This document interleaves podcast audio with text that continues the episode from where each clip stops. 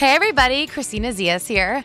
I'm a body positive fashion blogger, TV style expert, and your host of Lip Stories. I'm so excited about this new season of Lip Stories, and I'm so happy that you're here tuning in. And this season, we are diving in and having some honest and intimate conversations about beauty and what makes us feel empowered. We're looking back on our favorite beauty moments and getting real about how we can all feel a little bit more beautiful, a lot more powerful, and like our best selves we're discussing body positivity and confidence and beauty and how it's all a personal journey. I hope you loved last week's episode with Lauren Wasser. Thank you so much to Sephora Collection for making this podcast possible. In today's episode, I am talking to Jillian Mercado. Jillian is an activist and model who has muscular dystrophy and uses a wheelchair. Jillian has been featured in campaigns for Diesel, Target, and Beyonce, and often talks about the importance of body positivity and inclusivity. Something that Jillian really advocates for is that people with disabilities are people too. Stop making this complicated. Let's all be allies, let's all be friends, and let's all be open to conversing with each other and to listening to each other. Stay tuned to listen to how Jillian went from working behind the scenes to starring in some of the world's biggest fashion and beauty campaigns. All right, guys, let's get into it. Jillian Mercado is here with us today. She just walked in looking super fresh, super gorgeous. You have these long this long hair, these braids. It's like what, like a bleach blonde kind of? Mm-hmm. Platinum blonde. Platinum blonde. Mm-hmm. Girl, you are rocking it. What's your new attitude now mm. with this mm. hair? Very Give me like, a vibe. I mean, I've always kind of been this person with this like elevation. Ooh. Like elevated, like boss, uh, elevated, like determined, elevated, like stubbornness, but like in a good way, where like I don't let anything like back down situation. Like a little sassy as well. And just like I don't know, just I think I'm at the point of my life where I'm just like, just like do whatever makes you happy, but like do it like 130% more. I think that we can all use that advice. and probably all of those adjectives and qualities and nouns and everything that you just said. I want to feel a boss, sassy, empowered, right? all of that. Uh, so, Jillian, you are a model yes. and you've worked in the fashion industry for how many years now behind the scenes? Oh, behind it, like collectively, I started like mid college. Um, so I, I, like calculation wise, I don't can't remember, but more like thirteen ish years. That's amazing. Yeah, I know you had stints at Condé Nast, or you worked at yeah, Tumblr, right? Yeah. Did you kind of always have the goal to be in front of the camera? Were those stepping stones? I think I was way shy. I've always been a very shy person, like ever since like third grade. Uh-huh. Um, because that's like the earliest memory of school that I have is like yeah. third grade. So I always like I've always loved like being behind the scenes because it was so intriguing how like an editorial or like a commercial or whatever comes together. Like always was interested like how did this happen? When I looked at an ad or, you know, like who was behind the camera, who was behind the scenes, like who was the makeup artist, who was who was just the whole team, like that always excited me. Right. So and like, there I are really so many be. people oh, it's, that oh, go oh, it's into a whole it thing. Yeah. yeah. And like at a runway show, even though like runway shows are like roughly like ten to five minutes, but it takes like six months or more so to plan. And I've always been curious of like that process. So I'm like, oh my god, I really love like the. It also has to do with being uh, a born and raised New Yorker, and we're always mm-hmm. like hustling and bustling. Totally. But like, I love the atmosphere so much. So I just wanted to be in that like zone and place like 24 7.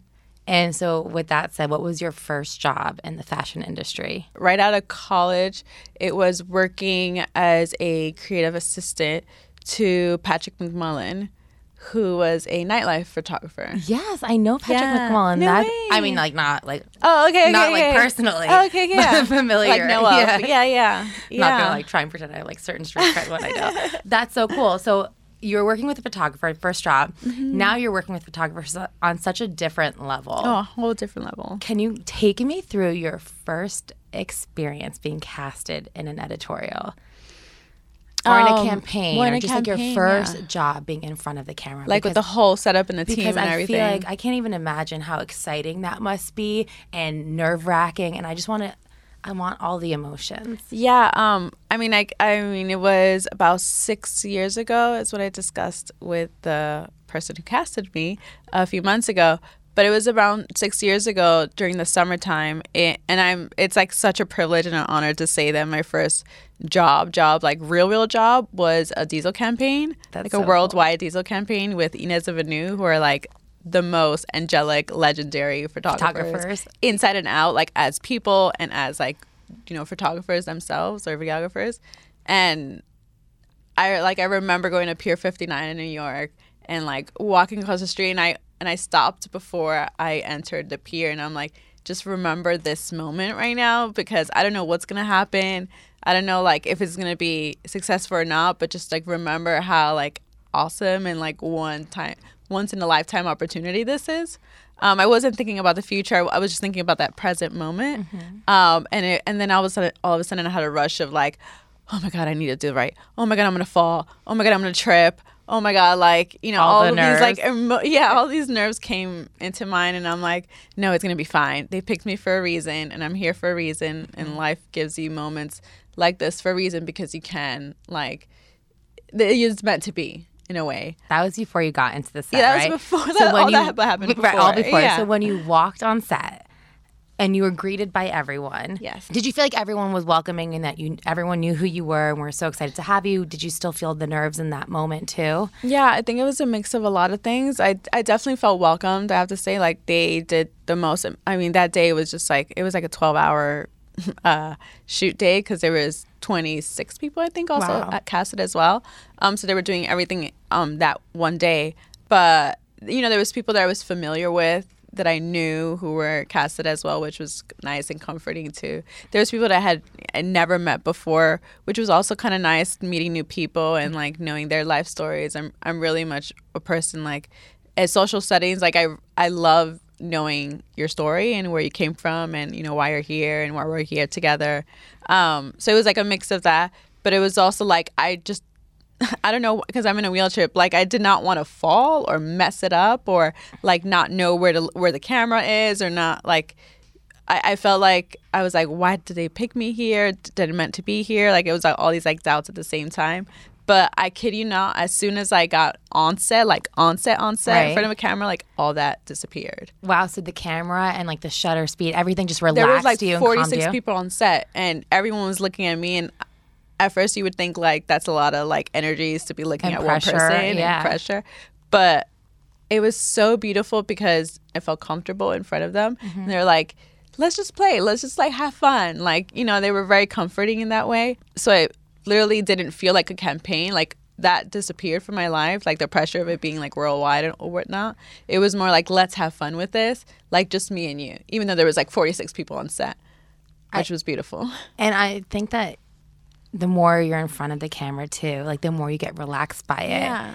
So I'm sure like as the day went on, you're like even more and more comfortable too. Yeah, yeah, yeah. I mean, yeah, you know, and it was just like be familiarized with like the people on set, and because I knew life behind the scenes, I knew there was nothing I should be worried about. Of you know, course. because I knew that world already, and I and just seeing people, they're only concentrated on their job, and that's it. You know, I think we overanalyze like, oh, they're looking at my one pe- pimple on the left side of my cheek. Like they are not looking at that. Trust me. They're looking at lighting. They're looking at like what's on the floor. They're looking at like a wrinkle in the like in, in the paper, whatever. But you, I love that you said that because you know, I'm in front of the camera sometimes Yeah. too and I get I can get insecure, but I know that my experience in front of the camera has 100% made me feel more confident. Right. And I always try to encourage other people, especially like in social this social media age right now. Mm-hmm. Everyone's taking selfies, everyone's taking photos and if you can start to become more comfortable in a photo and like learn your body and just move and just embrace who you are, Yeah. Then you start to be more comfortable and confident in your everyday life and everywhere you go. But sometimes if I'm on set or I'm doing something, I'm 100% worried about that pimple I have. And I'm like, why today? Yeah, we're like- staring at it. we're like hyper aware. right, but no one cares. Like literally no one. Like Literally like no you one. should know that you're in that place for a reason, and they did not pick you just because you have like one people on the side. You Yeah. know what I mean? Like, um, and I think we're just so hyper aware with like our own insecurity, and we magnify it like ten times more than what it is. I'm not saying that I personally don't still have insecurities. I think we all do in some. It's a spectrum For sure. but um definitely it happens in a moment where everything you feel like all the pressure at the same time and you're like oh my god i'm under a magnifying glass. Like they're gonna see like that one gray hair i have behind my earring. Like no one's gonna see that. Okay so you did this diesel campaign like yes. you're like holy crap i'm a model i'm here. There's like all these people around me. I had the best photographers in the world. Did you think it was like a one one stop? Or were you like you know what? I'm gonna be a model. Like this is it. There's gonna be more campaigns for me Definitely not that day. And definitely not like from that shoot day to the maybe like mid release. Mm-hmm. Um, not even when it was released either. I had that thought. Um, it was more like I remember shooting that day, like freaking out how like crazy this moment was in my life, and going back home and like going back to my life, like going to like the bodega or like literally just living the life I had before even acknowledgement of this shoot um, it never clicked to me like, oh, now this is my new like career and this is my new like voyage or adventure. It was more like that is really like that is something really cool that I did. Like bucket um, list check. Totally, yeah. you know. Um, I did not like at all had that moment where I was like, oh my god, now this is like this is gonna be a thing now. Um, till probably like two or three weeks into when they released the campaign. And what was that moment for you where you're like, wait a minute, this could be a thing. This could be my new career. What triggered that? Um, well, you know, from college to like that moment, my goal was to become an editor, mm-hmm. and and because uh, I was very obsessed with magazines, like I really, really, really, it was like almost extreme obsessiveness of of like collecting magazines and reading magazines and being very like thorough and detail oriented, even to the point where I loved reading the credits wow. of a magazine, like who was on the team creating this issue that's what I thought was going to happen with my life because I wanted to I wanted to be the one or at least one of the few people who would hire people who looked like me mm-hmm. in covers of magazines or featuring them or whatnot. Um, so that was I was like I want to take that responsibility to be like that person to like reach out to someone and be like you're awesome. Let's put you in this magazine that I'm working for. That's awesome as well. Right. But the viralness of the campaign and the amount of messages think uh, like I think social media for this 100,000%. The amount of messages that I got within the span of a week or two was so overwhelming in a way where I guess, you know, living in New York and, and being in what we call like the bubble, like the New York bubble, where mm-hmm. you really don't realize what's around you because we're so diverse. Right. Um, in our culture and like just people who are there and fashion and all of that, that I really didn't notice how you know, severe the gap was a representation in the world of disability. Like I knew it was bad, but I didn't know it was that bad. That bad, you know. And once I got all these messages and I kept reading and reading and reading them and replying and having these conversations with different people, I noticed that I had this opportunity to be that like person to create that path that no one has allowed us to be on. Mm-hmm. And the fact that this is a worldwide campaign, the fact that this is going to be seen by everyone in all different shapes and sizes, um, especially in my community, in the disability community, I was like, okay, I'm that person. Here we are. Like the person who I was looking for to hire is actually me. That's amazing. Which is trippy. And yeah, like, oh my God, so okay. So then that moment I was like, okay, this cannot be the only solely thing that I do as far as representation in that community goes after that, what was the next campaign that you got, or the next um, job that you got? the you next had? big? If I'm not mistaken, it was uh, Nordstrom. Uh, Nordstrom reached Another out. no big deal. Yeah, yeah, exactly. uh, and I worked with my. Th- I don't quote me on this, but I think like two or three more times I I got hired to be in their catalog, um, which was another demographic too that I never thought that I would reach or you know be in front of but there I was. I'm like, oh my god! And Nordstrom already had a reputation of hiring uh, diverse models in their catalog, so I definitely felt very comfortable in being a part of already a movement that they were trying to really push. I was like, yes, okay, we're here, we're doing something, we're moving along, we're like evolving, and and this is happening. Do you have a campaign that you worked on that was your absolute favorite? Oh, a campaign. Oh, I mean, uh, like it's hard to say it's like picking your favorite child because every campaign or like job that it's I've like worked for special in its own way. You know, it's like and because you know this hasn't been done in the level that's been done, it's hard to even pick because every single one has been very important to like the movement mm-hmm. and to the elevation of seeing the disability world as they should have been seen a very very long time ago, just with respect. Period. Right. Um, but like you know, being on the cover of Teen Vogue for a September issue was insane. You know, I, I, I can't even like be imagine how you felt in that moment because I still don't. I'm like I'm sitting here with the cover model right now, and I feel super cool just being in your presence for that. I mean, that is huge, so big, so huge. Yeah. And how, how was that that day? Did you feel like a superstar? I was like, yes, girl, okay. And it was like with two other uh, amazing models and activists as well. That so it was very comforting. And one of them is actually like a really good friend of mine too. Who is um, it? Mama Cax. That's so. She's fun. like I literally I live vicariously through her. She's like the coolest person I've known, and she's also an advocate with disabilities as well. Um, and she just like li- like this is what I wanted people to see because that's how I've always viewed disability um, or people who have disabilities anyways like just like cool like awesome people Right. and I'm like why is no one seeing what I'm seeing like it's clear as day it's not in front of them. yeah, and it's you know it's like they're choosing not to see it. It's in front of them, but they're choosing to you know have a blind eye. Yeah, but it's not in it. front of them the way it has been, like in the media Right, in or the media of like that. entertainment, absolutely not. It's always like if you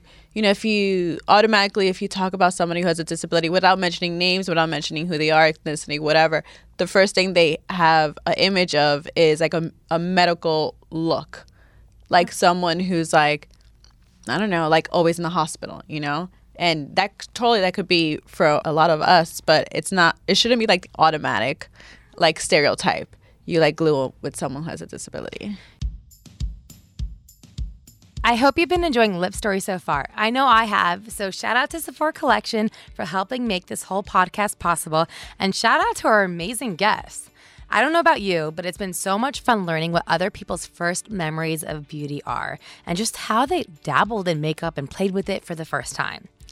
It's been so empowering to hear how our guests have gone about challenging and expanding all those outdated beauty tropes because, as we know, the beauty world hasn't always reflected the world as it is.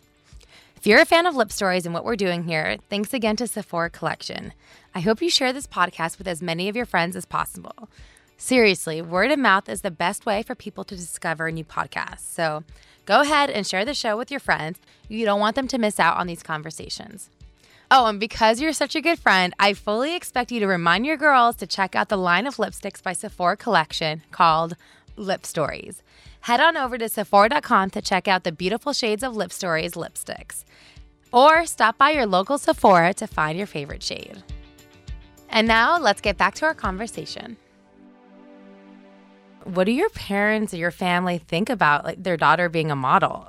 It took him a second. Yeah. It took a well, okay, my so my mom is very like very Hispanic, very like, you know, she definitely told us that education was number one important because she didn't have the opportunity to finish her education. So she solely came to America from Dominican Republic to give us that like freedom to have the option to go to school.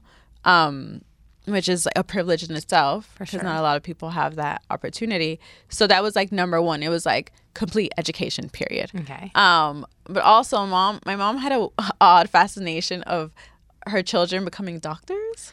So I think that's like a generational thing because I'm Greek and my parents definitely had some You odd know, and fascination I'm with like- that too. I know I pretty much like grew up in a hospital as far as like going to the hospital all the time, but like I don't like that's the last thing I'm thinking of being more in a hospital. And oddly enough, specifically, she wanted me to be a dentist.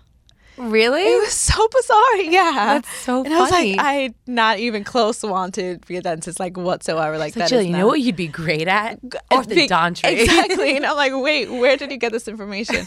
but um, so my mom, when she when I was applying for colleges, Mm-hmm. um, like senior year of high school, she told me she's like, no matter what you do, just make sure you're really happy doing it because you can, and you can pick a career that you love, that you will go to sleep and wake up the next day saying like, yes, I this is like the path and the career that I want to pursue. Um, because she's like, I didn't have an opportunity, and there's so many days where I wish, you know, she actually wanted to be a nurse, which makes sense why she wanted me to be a doctor. Makes sense, But yeah. um, she's like, you know, I wish I, I wish I could have been a nurse, and I wish I had the opportunity of having that as a career for me. And you know, not that I like I'm blessed to have the job that I have now, but it's always like in the back of my mind, like I wish I had the opportunity to like pursue what makes me happy. So she's like, no matter what you do in your career, just make sure you're you love it with all your heart and soul. Um, and for me, fashion was that. Did she kind of help develop your love for fashion? Like, did she get you your first fashion magazine? Uh, no, she didn't get my first fashion magazine. I actually, uh, my first fashion magazine was remember the time where you like had subscriptions. Yes, of and course. like it came in a little. What was a your little subscription? Postcards, you know. yeah. Um. So I think my first one that I signed up to, I think was Cosmo Girl. Oh yeah, for sure. And I got that magazine on a, in a dentist, like in a in a hospital, in a like oh wait, like a waiting area Yeah. in a hospital. Um, and I like sneaky submitted it without like my mom or parents knowing about it. And then my mom was like, "Wait, why are we getting these all these magazines all of a sudden?" I was like, "I don't know." were, were they in your they name, are. or you like put them in your Oh, mom's no. name? You're like, mommy, you order them. I have no idea. They were definitely my names. I was not that like uh tactful on that one, unfortunately. Um, but she uh but my my parents, both my my dad and my mom, they've engraved fashion in my mind before you even knew that it was even a career that I could take. Um, my mom was a seamstress. Oh, so wow. she her job specifically was to embroider uh, little flowers or little hearts on baby clothes. Wow. Like infants and stuff. That's cool. Um, so she like hand would hand do those. and would she do um, that at home? Yeah, so she you would would bring her it. work at home. Um, so I would always like sit by her, like for hours and hours and hours. Um, while she was like sewing, and I clearly remember like moments where she's watching like a novela, like a soap opera, and like sewing like her life away. And i'm like ooh this is really awesome. Like and i would be like that like annoying daughter who i was like oh what fabric is that? Like what what color is that? or whatnot and she was like your two younger sisters were like off in like la la land watching cartoons where you were like never leave my side. Um, because i was so intrigued in that. And then my dad he was working if i'm not mistaken in the lower east side um, as a shoe salesman. Oh wow. so you would bring gifts to my mom um as far as like shoes goes and i would like try them on and fall all the time because they were like 10 times my size. For sure. but i would always like oh what's crocodile skin? Like how does that happen? Or like you know what's the new i don't know shoe trend or whatnot? And I, so i was always intrigued about that um which kind of like sparked the curiosity or i think like embedded the curiosity of fashion Do you still life. have that curiosity? I mean, obviously you're in front of the camera now and you've worked behind the mm-hmm. scenes too, but do you kind of like go through a store and like are paying attention to fabrics or colors? all the time. I actually, there's even something even more creepy that I do. Like sometimes when someone, Let's hear the creepiness. when someone has like a cool fabric that I've like, it's like a blend of like two different types. I like literally, I'm like, can I touch your, can I touch your blouse or dress, please? And they're like, sure. And I'm like, wow. And I'm like literally like ASMR, like in the That's so fabric. like. I'm like, where did he get this from? Like who made this? Um, so still even today, I have like a tendency to do that. Do you have any clothing brands that you absolutely love wearing? Oh, oh, uh, I okay. Honest to God, I have not shopped in two years. Really? In two whole years, I have okay, teach me your ways because I have the opposite problem. Yeah, no. I usually like if I do shop, it's like uh secondhand Mm-hmm. stores, thrift shops, or whatnot. Especially in Los Angeles, there's so many So of them. many. Um, but I think I've just got hyper aware of the importance that we like over shop and over like buy clothes when We it's not even necessary. And I I had a moment where I would like open my closet and there were still tags on my shirt, and I'm like, like I, I haven't seen this in like literally six months, and I, obviously I have not worn it because I have a tag on it. Mm-hmm. Um, but yeah, so that's so I don't specifically have Are like you trying to be more sustainable? Is that kind of the reason why? I'm why? trying. Yeah. Like it's hard because you know, you know, we're all struggling artists, and it's hard to like only buy like one brand and be like, yes, this is the brand. And I'm very like my style changes literally every other week or every time. Um, yeah, so it's so hard.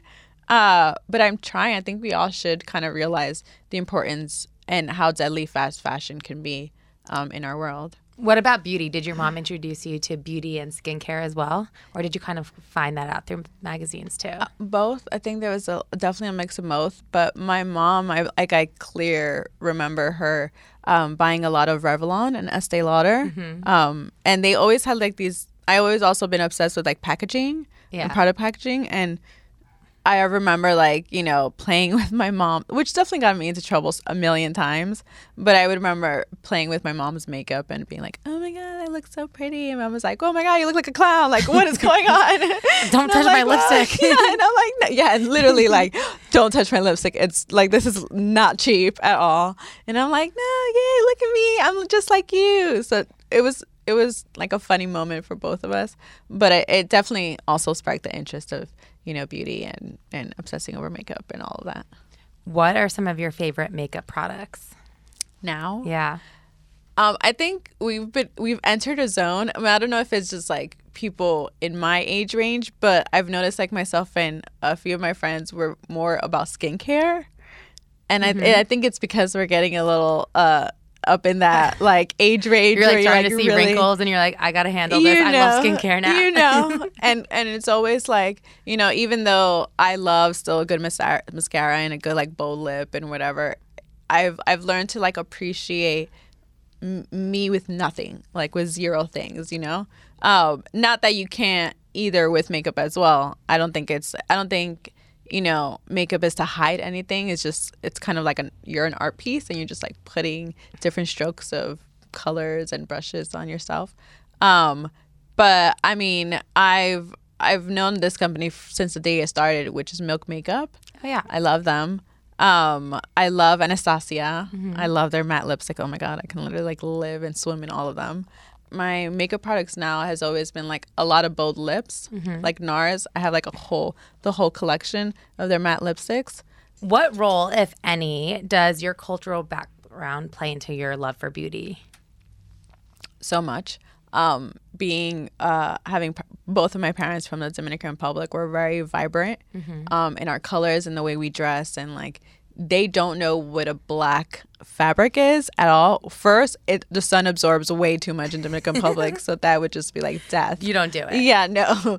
Um, but it, it definitely has expanded my like uh variety of like different makeup looks, which is amazing. Um, so it it plays a whole part into like every single day of my makeup looks. When you were a teenager or a kid, how did you feel about like your overall look? Were you confident or did you have insecurities? I mean, obviously we all do as like mm-hmm. teenagers, but how did yours play into your daily life?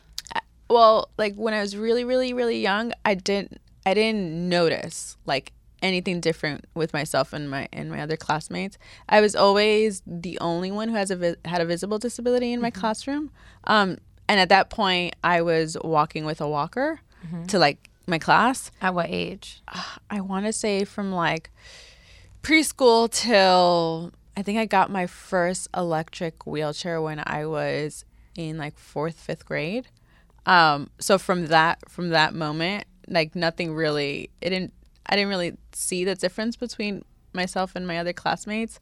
I definitely like slowly started to notice like the very, very different in a bad way. Um, not in a bad way like I thought it was a bad way, but in a bad way like the energy and the messages I would receive from like kids who maybe, you know, it's like innocence it's also like lack of education coming from home and or coming from what they see in the media or thinking like someone who doesn't look like themselves is considered weird in a bad way. Right. I love being weird now. Like I'm like like yes, I'm weird and in a good way, you know. It makes me different from anybody else. But I think that um, it starts very much in the early ages of life when you don't see diversity and you don't see representation, even, you know, in cartoons.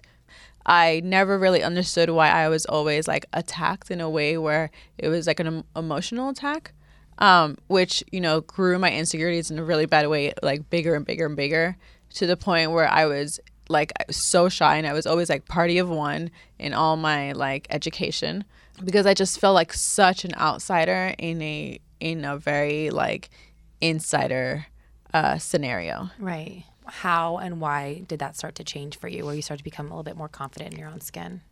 I think it was definitely a moment of of like I've had it. Like I I've this I'm done. And I looked at myself and I was like, I'm so tired. I'm like so tired of feeling this way. And like I'm not gonna progress as a person because I just didn't see like the light at the end of the tunnel at all. And I'm like, let me just try. Let me just try to like like like my imperfections and like like this big scar that I have on my, you know, on the side of my body. And let's see how that goes and see if that can change. And I kid you not, I think the moment that I figured that there's nothing in the world that's going to make me perfect in a way of like what other people view as perfection.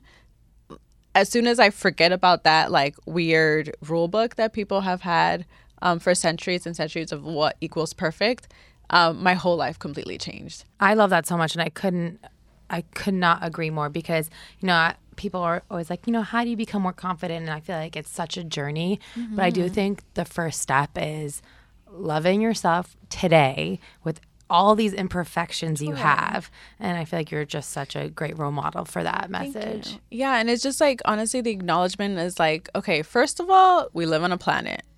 I don't know if everyone, anyone's seen One Strange Rock, but it is crazy. It's a crazy like little documentary miniseries that's on Netflix, it. And it's to. like yeah, it's like we live on one planet that's turning around. So one, it's floating. Two, you are the only person in this whole existence of thousands of billions of years that this planet has been alive. You're the only one period so once you like realize that that the weirdest phenomenon in the world then So you're like crazy. you know and so it's like just be really thankful that you are who you are because you are the only one who you are if that makes sense What do you think is the most important thing that like media outlets or just people in general can do to make this world a little bit more inclusive? It's really simple to be honest. Like I I think I've like nailed it down on how simple it is and it's just to listen and that's it. Like just listen to listen to communities that have are minorities and understand why they're in the place that they are and it it's like a whole brainwashing situation. Um, and know that you yourself have the power to like elevate other people who may not have the opportunity to have the position or the uh, platform that you have. So I always say it's like it's very important as like a general life book to listen to listen and not listen to answer back. And I think a lot of people, once you start talking about like your problems and your difficulties or whatever, they already have like they're already thinking like, oh my god, I know what to say after she's saying it, and it's like, just like Listen. chill, just like listen how important it is for me to convey this message so you can get it right, and so you can have you know go back to your office or go back to your place of work and go like, oh my god, I just heard like this story about this person who is having a difficult time doing A, B, and C, and I have the power to like help that person in whatever they need to like elevate themselves. So I think that once brands and companies and people who have that platform and that power to do so, it's all like representation. You need to see the world exactly how you see it um, in media and fashion and entertainment or whatever. And if you don't, then that's a problem. And I guess you kind of felt like that, right? When you were flipping through your favorite Yeah. magazines, you're like, I don't see the representation Yeah. in my culture, probably. Definitely with your disability. And now you're kind of like here, moving and grooving, doing it all. Yeah, even like as a woman too, like we've we've come so far, but there's so many things that like just needs to stop happening, you know? Like over sexualizing everything, you know? And how that apparently like sex sells. Like sure, but that's kind of horrible to have that frame of thought as well, you know, specifically on women, you know? Um and it's like way more on us than it is on like any other human in this planet. What do you think brands could do better if like they want to work with more models that have disabilities? Mm-hmm. Like what's something that they could do to make I guess your life easier or just to be more aware? I mean, one, do the research. I think if you like authentically want to be that brand or that company that does represent a variety of different people, um, definitely do your research, do your focus groups, do whatever you need to do to, you know, listen and get it right, um, and not have just a checklist just because it's cool now, I guess. And then the other thing, which is like the more, um, the one that I would prefer the most is to hire to hire us within your company and say like we want to give you the position to help us you know be that company that has people with disabilities in our brand um, and have them be part of your company That's You so interesting. So not even like just hiring you to be a model to show what they're doing, to like actually have hire you to be yeah inclusion of means influence. including everyone in every section of the company you know behind the scenes and in front of the scenes there's a lot of amazing photographers um, who i've learned of on you know my voyage as a model um, with a disability that are amazing photographers. And i'm like why has anyone hired this person to like do a campaign or whatnot? Um, or why hasn't anyone like been a dp or a casting director? I mean there's the jobs behind the scenes are literally endless. Um, and i think it's important. And i think it's i would feel so comfortable knowing that i when i go on set i'm like wow there's an eclectic group of people working here you know and it's not just like we have the one asian person we have the one plus s model we have the one person with disability just to like be like okay we covered all our bases it's like no like authentically hire people behind the scenes and in front of the scenes I think that's such a good point and such a valid point. And I don't think that as a consumer, right? Mm-hmm. You're totally right because I can see like a Target campaign and be like, "Wow, Target's like really hitting mar- the mark. They're doing such a gr- great job." But I don't necessarily think about behind the scenes and the other people that they're hiring too. Then it's not authentic, you know? Then it's like, what's the point, really, if you're not like giving opportunities? Especially, you know, I always say this, but it's like giving opportunities to people who have disabilities because we need to pay our rent too, believe it or not. We also shop, believe it or not. We also do normal, basic things that anyone else does. Believe it or not. We're all humans, you know?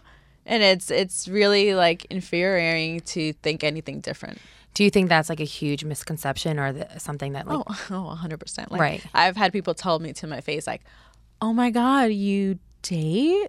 Like, no way. Like, do you only date people who have disabilities or do you date people who don't? And I'm like, this is the most weirdest question you can ever ask anyone, period. Just like anyone. It doesn't even have to be me. Just like never ask this question to anyone in the way that you're asking it. Right, You know? for Because you're making, you're demeaning me. Absolutely. You know, you're making me like, do you date too? right? is is that crazy that you date? And if it's not crazy then you date, then it shouldn't be crazy for me to date. And the problem is, is that that person asking those questions has no idea that that sounds so demeaning. Hundred percent. and they're probably just like generally trying to get to know you better and like be more get to know you Right, and that comes And that's the problem. Yeah, and that comes from education. And sometimes there were points in my life where I would get mad at questions like that, Mm-hmm. and then I had to realize that it was just ignorance in a way that they just don't know or understand how problematic that even train of thought is. what do you think that people then could be doing better to like get to to be more comfortable around people with disabilities I mean, I think fear is the most like poison thing that we have as humans, you know, just being fearful of other people, you know, as far as like their differences. And I think it's, you know, it's really hurtful if you go into a place and you feel the energy of how different you are in a in a negative way mm-hmm. than in a positive way. And I think it's just like if you if you really really truly are finding yourself like why are people attacking me for just saying something that I'm saying f- from all my heart? Because I'm pretty sure people who've come up to me and said things like that, they don't mean it in a bad way. For sure. They mean it. They mean it in like, oh, I'm just just trying to be nice situation. Um, so I always pick my battles. Yeah. You know, but um, it, if you really authentically want to understand why, then ask it in a way that you're like, I just want to know, like, did I was that offensive for you and why? And like listen to why it could be problematic, you know. And also, like I said before, I think that more companies, entertainment world, media, or whatever, just need to understand that our stories need to be told in the in from coming from us. i'm honored to be able to help share your story um, where can everyone find you and where do you want what's next for you i mean obviously you're going to continue modeling but do you want to act do you want to get into the entertainment field in other areas or Absolutely. I'm like, at this point, let's just be an astronaut. But um, like, yeah, let's go to Mars. let's do it um, yeah, I I'm also assigned to WME, and that's like the entertainment world as well. And um, I can say that uh, there's hopefully there's going to be an opportunity where I'm going to be um, very much in the acting entertainment world. That's I exciting. Can you tell us any Um, more? Like drop no. names? Okay.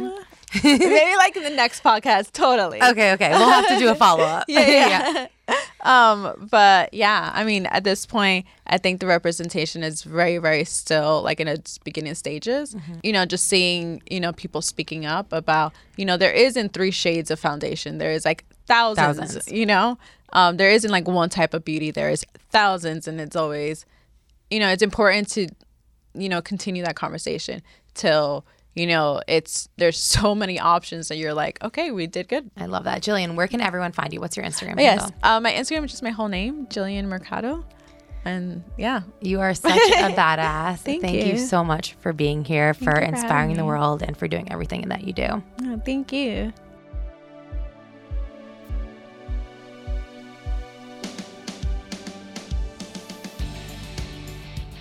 Okay, that's it for our show today. A big thank you to our partners at Sephora Collection for helping make this episode and this whole podcast possible. I've been loving these conversations on the podcast, and if you do too, please go ahead and tell all your friends to subscribe. We're going to keep the conversations going for a few more episodes, and we want to reach as many people as possible. So don't wait. Subscribe, rate, review, give us those five stars, and share the show. And you know, when you've decided on your favorite shades of Lip Stories lipsticks available on Sephora.com and in Sephora retailers, let me know on social. I'd love to see what lip colors are your favorites. Just tag Sephora Collection on Instagram at SC. That's the letter S as in Sephora and C as in collection. And you can follow me on Instagram at Miss Zias. That's M I S S Z I A S. Bye, guys.